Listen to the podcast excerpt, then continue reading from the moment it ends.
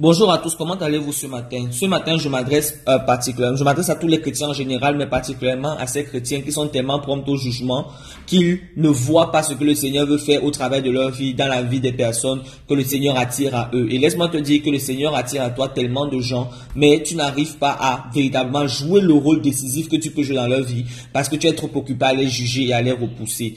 Aujourd'hui, j'aimerais prendre tout simplement l'histoire de Saul de Tarse que nous connaissons aujourd'hui tous sous le nom de l'apôtre Paul. Autrefois, avant de devenir un apôtre, il s'appelait, il s'appelait Saul.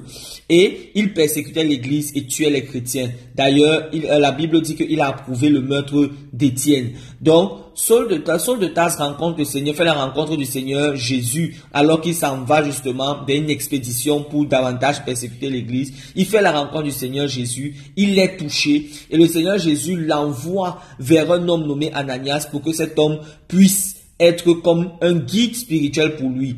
Saul va vers Ananias. Le Seigneur parle aussi à Ananias et envoie Ananias vers Saul. Quelque chose se passe, c'est quoi? C'est que Ananias, plutôt que de porter un jugement sur Saul et de dire Seigneur, moi je ne peux pas marcher avec Saul parce que il a fait telle, telle, telle chose, Ananias se laisse toucher par le Seigneur et va. Il prend Saul sous son aile et aide Saul à grandir spirituellement. Plus tard, nous voyons Saul de Tarse devenir un grand apôtre et faire des exploits dans la foi. C'est parce que Ananias a joué son rôle. Donc j'aimerais t'exhorter ce matin.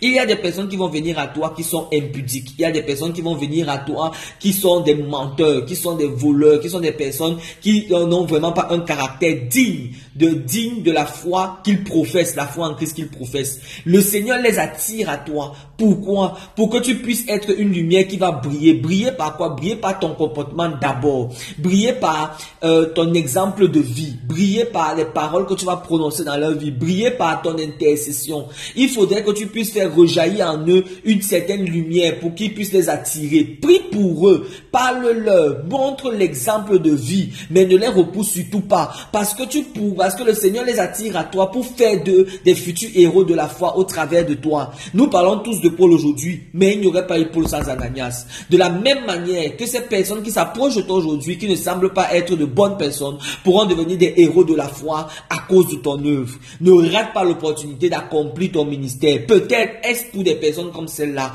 que tu es sur terre. Tu es abondamment béni. Continue de mettre en pratique ces choses. Et si tu penses que ces paroles méritent d'être entendues par d'autres personnes, partage cela. Au nom du Seigneur Jésus. Amen.